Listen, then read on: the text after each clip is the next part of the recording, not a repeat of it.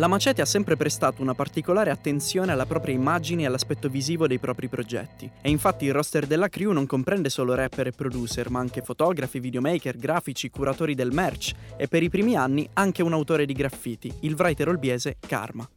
Il writing è un'arte di fondamentale importanza per la macete, anche perché Salmo, che già da bambino aveva una passione profondissima per il disegno, si è affacciato al mondo dell'hip hop proprio con i graffiti. Ma tu dipingi ancora? Sì, sì, ancora... sì, ogni tanto, non, non, sono molto in forma. Quando vado a dipingere ho sempre la paranoia di fare gli outline storti, quindi mi è capitato anche in passato di andare a dipingere, fare delle robe brutte e non uscire per una settimana, per quanto... Okay ci tenevo. E c'è un pezzo di Salmo in particolare contenuto all'interno del Macete Mixtape volume 1 che è una specie di dizionario di manuale del writing. Il pezzo si intitola Il fuggitivo, è una strofa brevissima, 30 secondi prima del ritornello, ma in questi 30 secondi Salmo condensa una quantità incredibile di dettagli e storie legate al mondo del writing.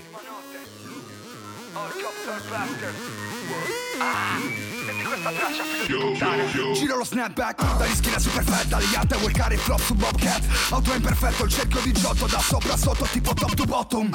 Le vernice sulle scarpe Le tech con i marca Il mio nome sul treno che parte.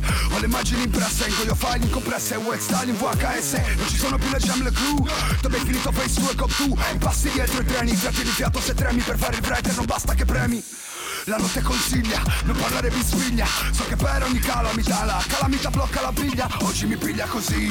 In questa strofa c'è tutto. Si parla di bombolette, di pennarelli, di alcune forme di writing, delle classiche tag Dei tappi da applicare alle bombolette per avere tratti di diverso spessore come gli skinny o i super fat C'è anche la leggenda secondo cui Giotto sarebbe stato in grado di realizzare con le mani un cerchio perfetto che sembrava uscito da un compasso Che si lega alla fissazione e al perfezionismo di Salmo per gli outline E il suo angosciante costante e costante terrore di essere poco preciso mentre dipinge. Ci sono poi una serie di immagini ispirate alla vita quotidiana di un writer, quasi come se fossero le scene di un film. Dipingere i vagoni nei depositi ferroviari, ruotare lo snapback prima di fare il pezzo, avere le scarpe sporche di vernice fresca. Tutto immerso in una situazione estremamente ansiogena e palpitante, ma allo stesso tempo silenziosa, furtiva, in cui si trattiene il fiato e si parla per bisbigli, o addirittura si applica una calamita alle bombolette per evitare che le biglie all'interno facciano rumore. Tutto per paura della polizia, pronti a scappare a gambe levate da un momento all'altro come Harrison Ford nel fuggitivo. Nella strofa è evidente il tentativo di riabilitare la reputazione del writing, considerato generalmente una mera pratica di vandalismo che consiste nel premere un tappino e rovinare i muri, ma che Salmo invece presenta come quello che è, ovvero un'arte che ha bisogno di tecnica, precisione, inventiva, gusto,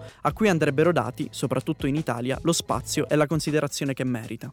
Nella strofa c'è anche tempo per una parentesi storica sul decadimento del writing e in generale dell'hip hop per come lo si conosceva negli anni 90. Non si organizzano più le jam, non esistono più le crew, writer storici di New York come Face 2 e Cop 2 sono spariti. E poi, dalla storia dei graffiti, ci si sposta alla storia personale di Salmo, che ricorda quando guardava in VHS Wild Style, un film del 1983 che ha avvicinato lui e milioni di altri ragazzi cresciuti nei 90 al mondo del rap e dell'hip hop, e il cui titolo è ispirato proprio allo stile di graffiti riti che praticava Salmo, il wild style, appunto. Tutto questo succede in 30 secondi, in quella che ad oggi resta ancora una delle strofe più dense e cinematografiche del rap italiano, nonché uno dei tributi più profondi rivolti all'hip hop, paradossalmente rappato su una base dubstep.